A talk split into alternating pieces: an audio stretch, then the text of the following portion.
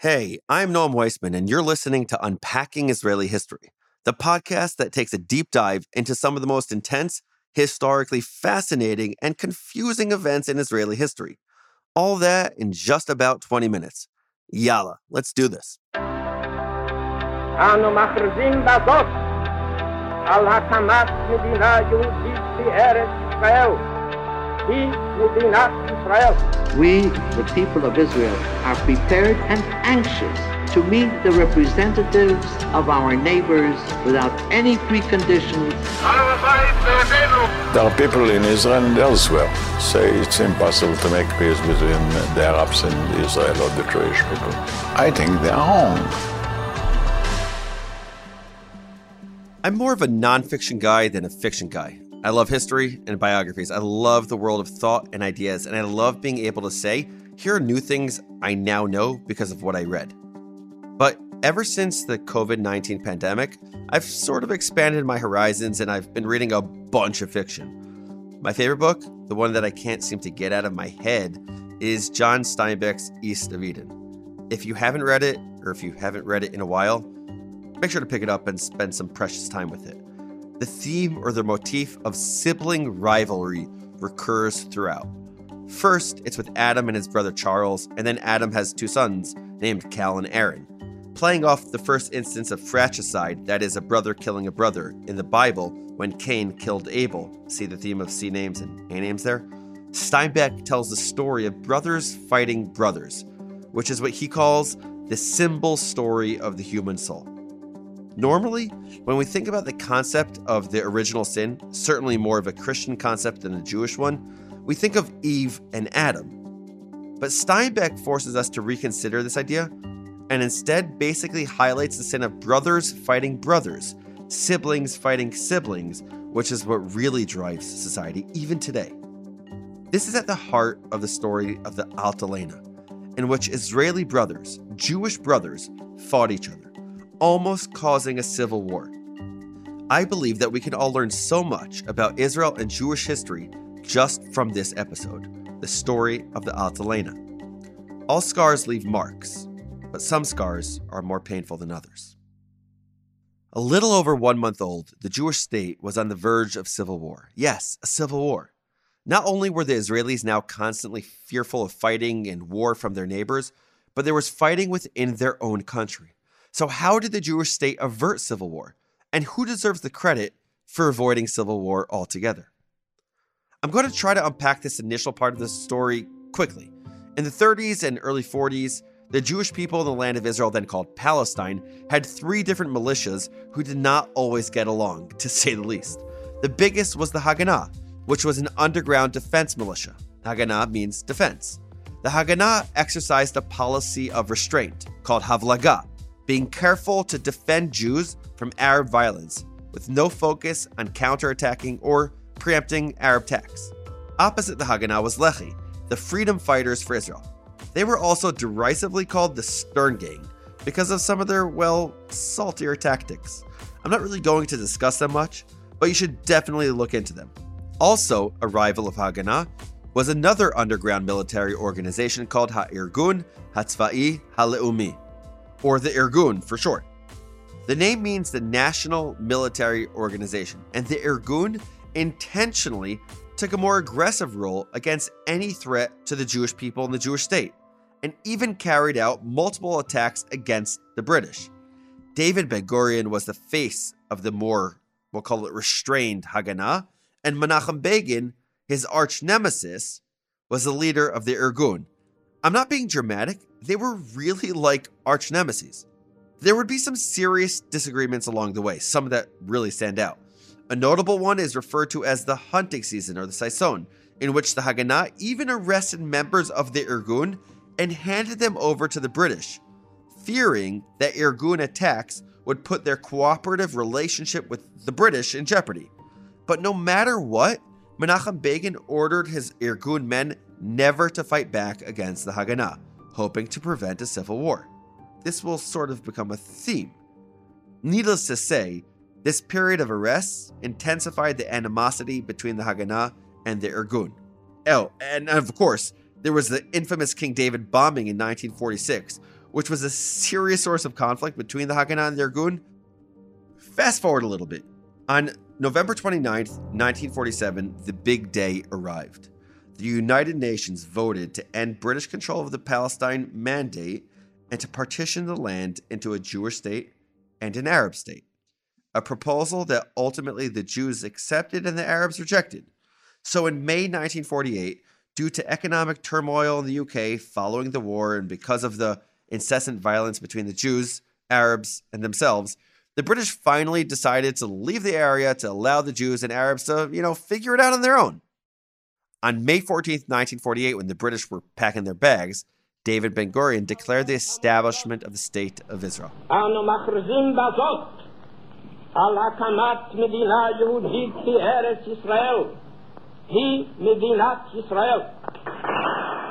The Jewish people had a state. Wow. Just like that. And with a state, there could only be one official army. And they would need one quickly for phase two of the War of Independence. So the underground Haganah morphed into Tzva Haganah Li'Israel, or the Israel Defense Forces, also known as the IDF. The much smaller Irgun, led by Menachem Begin, agreed to be absorbed into the ranks of the IDF, so they entered the War of Independence as a unified force. Kind of. Listen, there was still massive distrust between the two leaders and their groups, and in this toxic environment, armed conflict against each other was not only likely, but almost inevitable. In fact, the British themselves had predicted that the Jews were too divided to successfully work together to fight against the Arabs. On June 20th, 1948, and I don't think this is too dramatic to say, Jewish history was hanging in the balance. A month into Israel's War of Independence, the UN brokered a ceasefire, and one of the conditions was that no new weapons could be brought into the country by either side during the ceasefire. This condition put Israel between a rock and a hard place because at the time, not only was Israel very short on weapons and ammunition, but was facing invading Arab armies who were intent on wiping this nascent state off the face of the earth. The Altalena affair would bring to the surface the existential challenge of building a state. Here's what happened. The same day the UN ceasefire was announced, an Irgun boat named the Altalena, packed with 5,000 rifles, 250 Bren guns, 5 million bullets, and 50 bazookas, set sail to Israel from France. The boat also had 940 fighters on board, many of whom were Holocaust survivors. Little factoid here the ship was named the Altalena because it was the pen name of the founder of revisionist Zionism, Ze'ev Jabotinsky. Altalena is Italian for seesaw, but funny enough, Jabotinsky thought it meant elevate. Anyway, the background here is complicated, but stick with me. The Altalena was a ship sent by the French because they were supporting the right wing Irgun against the left wing Haganah, and to make sure the Irgun had support in Jerusalem against King Abdullah of Jordan, who was seen by the French as a British agent. Got all that? See, what we have to remember is that while it's true that the Irgun disbanded once Israel formally declared a state, but in Jerusalem, they still functioned because Jerusalem at that point was designated as an international city. Either way, the history seems to be clear that Begin had not given the order to set sail. And when he found out about the boat, he actually alerted the Haganah, not wanting to appear as if he were undermining Prime Minister Ben Gurion and the new IDF's command. Begin planned for the ship to land in Tel Aviv, but Ben Gurion feared that this violation of the ceasefire would be too obvious. Instead, he preferred to land the ship in Kfar Vitkin, a few miles north, away from the public in an area that was deeply loyal to the Haganah forces and Ben Gurion's side of the political divide. Begin agreed to change the destination, but was adamant that the Irgun keep 20% of the ammo. Ben Gurion, on the other hand, thought that arming thousands of Begin loyalist Irgun soldiers didn't sound exactly like the best idea. Ben Gurion believed that there could be only one army with one central command. And as both Prime Minister and Minister of Defense, Ben Gurion viewed Begin's request as insubordinate at best and really treasonous at worst. The distrust between them was so deep that Ben Gurion feared that Begin might be planning a military coup. With clarity and purpose, Ben Gurion explained there are not going to be two states, there are not going to be two armies. If Begin doesn't give in, we shall open fire.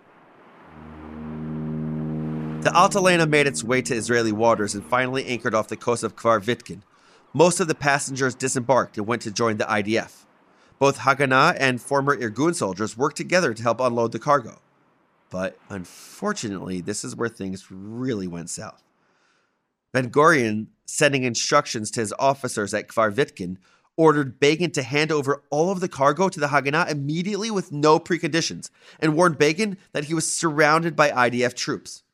Begin refused to acknowledge the ultimatum.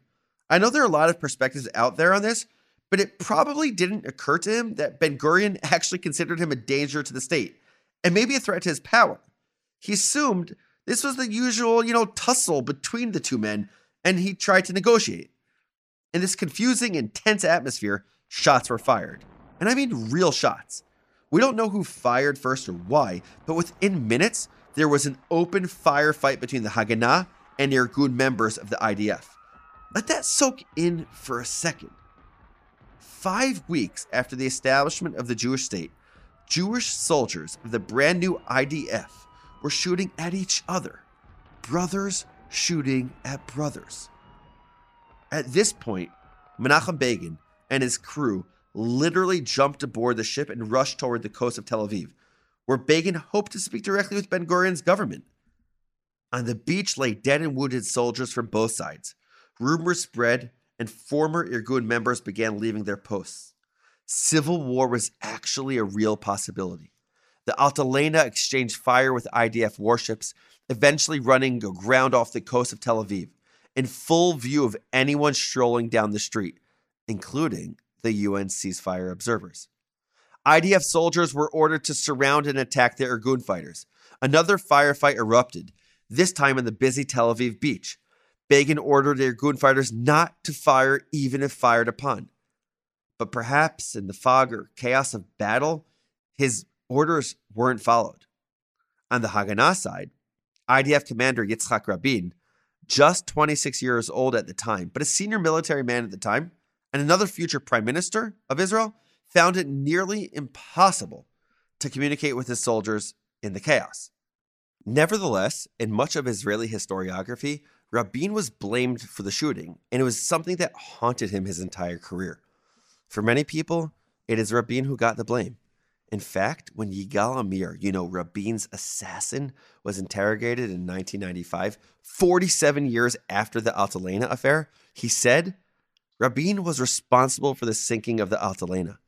Amir is essentially explaining why he hated Rabin so much. And one of the reasons? The Altalena. Back to the story. The reality is that the order to shell the ship and sink it at sea came from the top. It came from Ben Gurion. The Irgunis abandoned ship just as the ammunition on board exploded, sending the Altalena to the bottom of the sea. All told, 16 Irgunis and 3 IDF soldiers were killed in the battle. Irgunis were rounded up, and IDF soldiers who refused to fire on fellow Jews were court martialed. Begin went on the radio and demanded that his followers not fight the IDF, declaring, Do not raise a hand against a brother, not even today. It is forbidden for a Hebrew weapon to be used against Hebrew fighters. Ostensibly, that's where the story ends. The Haganah absorbed the Irgun, and they would have a unified army. But as is the case with the study of history, in the aftermath of the Altalena affair, two very different narratives emerged. Both Ben Gurion and Begin believed that they had each prevented civil war and saved the country due to their actions. But which one was actually the hero of the day? Ben Gurion viewed his actions that day as essential in establishing a unified front and the integrity of a unified army, the IDF.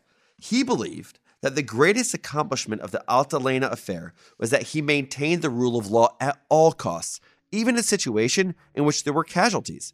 Ben Gurion called the cannon that sank the Altalena the quote, holy cannon. He said it was so sacred, it deserved to stand close to the temple if it is built.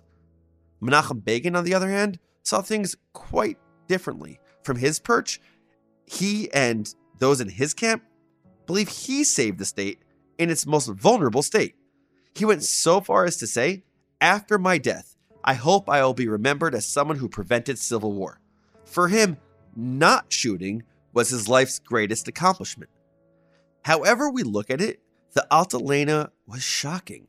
It's hard to imagine that during Israel's war for its very existence, with Arab armies attempting to destroy it, there was so little unity amongst the Jewish population that Jews were fighting against each other.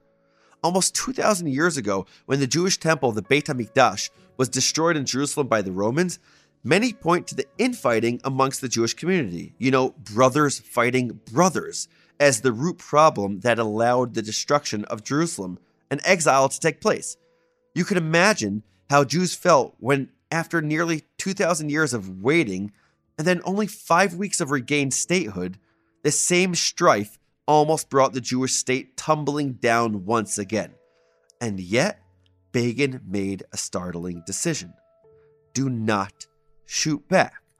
That Begin chose to sublimate himself and his organization to the will of the newly founded state is perhaps one of the defining moments in modern Israeli history, as well as broader Jewish history, and he deserves credit for transcending his beliefs and perhaps his idolism in the service of a cause bigger than himself.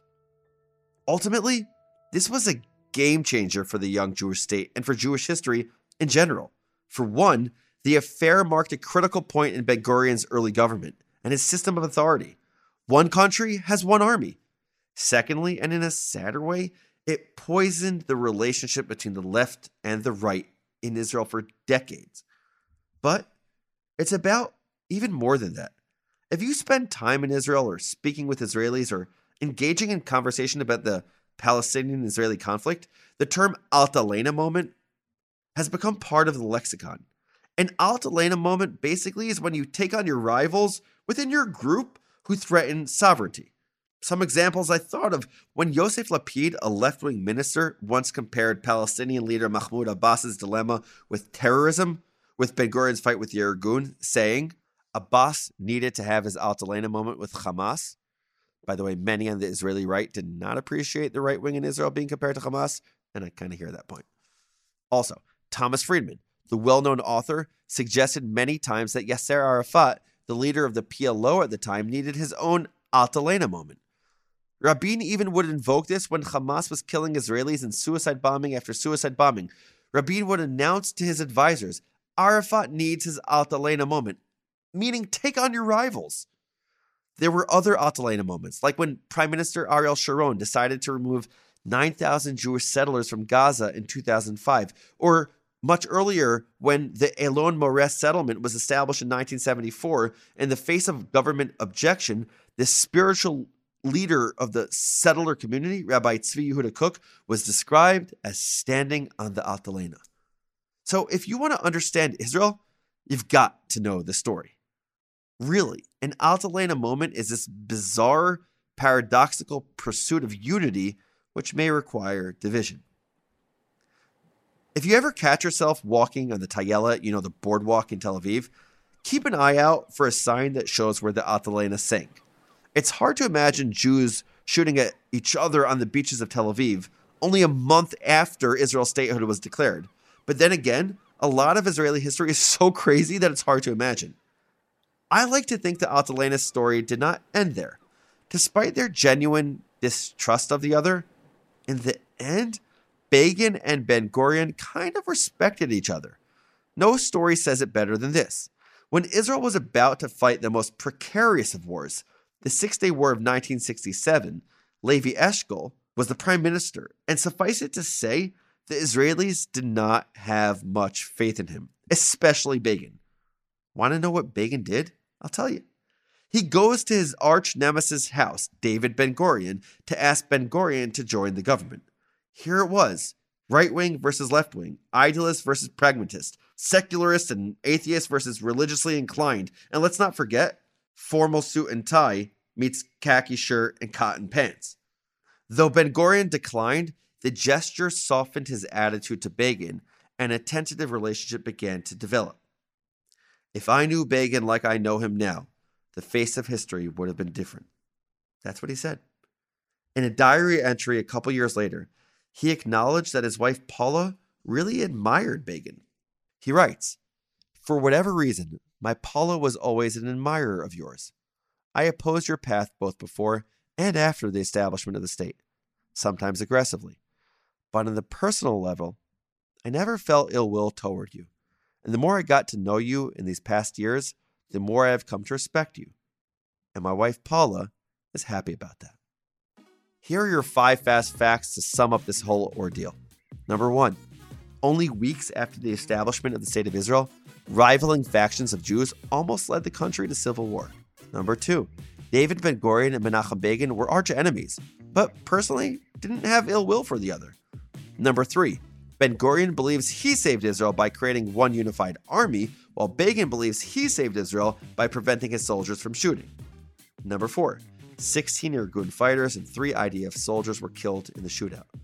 And number five, the term Altalena moment is used really often in Israeli history.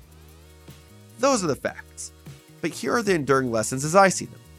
No matter where we fall on the ideological or political spectrum, whether we're Likud or Labor, we all ought to internalize the mantra of Menachem Begin.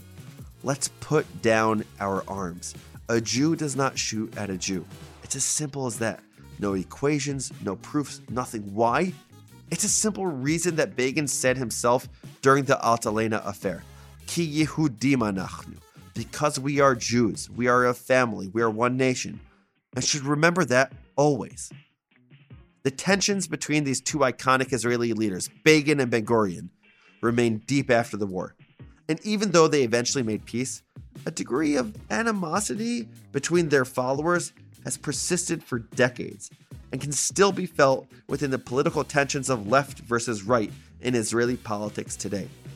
Our greatest lesson might be that within a nation, disagreeing political factions must see each other as opponents, yes, but enemies, know. No matter how fateful or urgent the disagreement, what unites us must always be more fundamentally important than what divides us. Because Steinbeck does not have to be right.